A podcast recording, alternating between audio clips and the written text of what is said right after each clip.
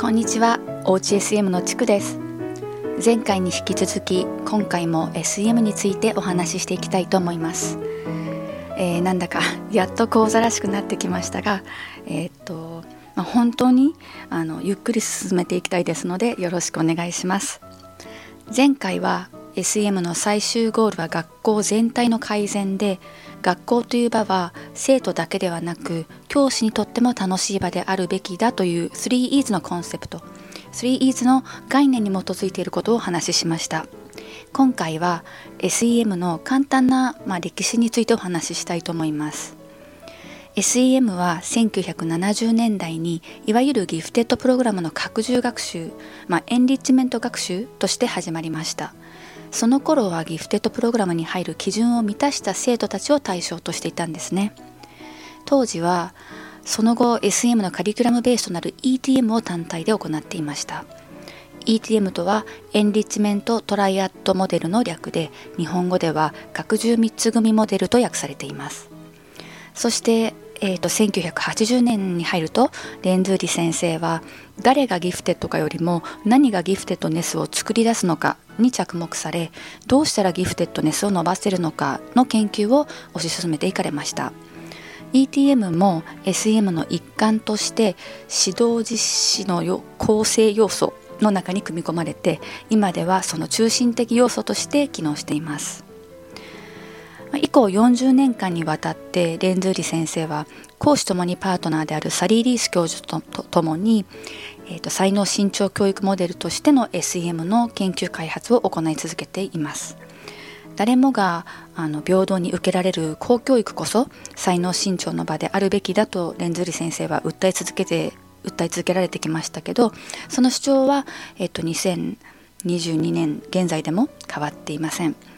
なので SM はどんなカリキュラムにも柔軟に導入なり注入できるカリキュラムモデルとなっています。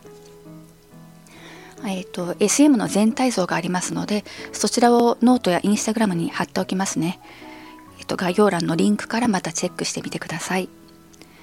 今でこそあのインクルーシブが叫ばれていますが1980年代当時は selective であるべきギフテッド教育を全ての生徒に開いたということでレンズーリ先生はギフテッド教育の界隈からものすごい批判を浴びたそうです。論文もギフテッド教育のその学会からは発表させてもらえなかったほどにバッシングされたそうなんですね。でもあの一般教育界隈には SM はとても好意的に取られたそうでこちらから論文を出したらどうだって声をかけてもらったそうなんです。なので SM の、まあ、レンズーリ先生の初期の論文はあのギフテッド教育ではなく一般教育のあ、ま、何らかの学会から世に出されました。あのそもそもギフテッド教育というのはセレクティブであるのがデフォルトだと思うんですよね。一般的に選抜された生徒たちが受けるものですから、まあ、そういう意味でセレクティブな教育なんですがそれをレンズリ先生が全ての生徒が受けられるその SM を作ったということでギフテッド教育関係者は不快感を示したわけです。えー、まあ、レンズリは全ての子がギフテッドだと思ってるという批判が当時多かったようなんですがレンズリ先生はあの生徒の個人差能力差は当然認めてるんですね。背が低いとか足が速いとかあの個人差や能力差があるのは大前提だと。その上で全ての子が才能を伸ばす機会を平等に与えるべきだと主張されているわけです。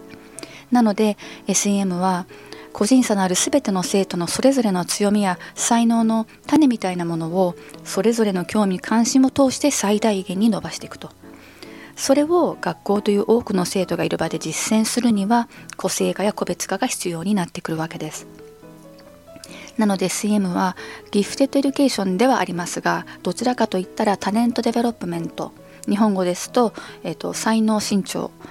まあ、つまり才能を伸ばす教育モデルで個別最適な学びであり協働的な学びにもつながるインクルーシブなカリキュラムモデルだと言えます。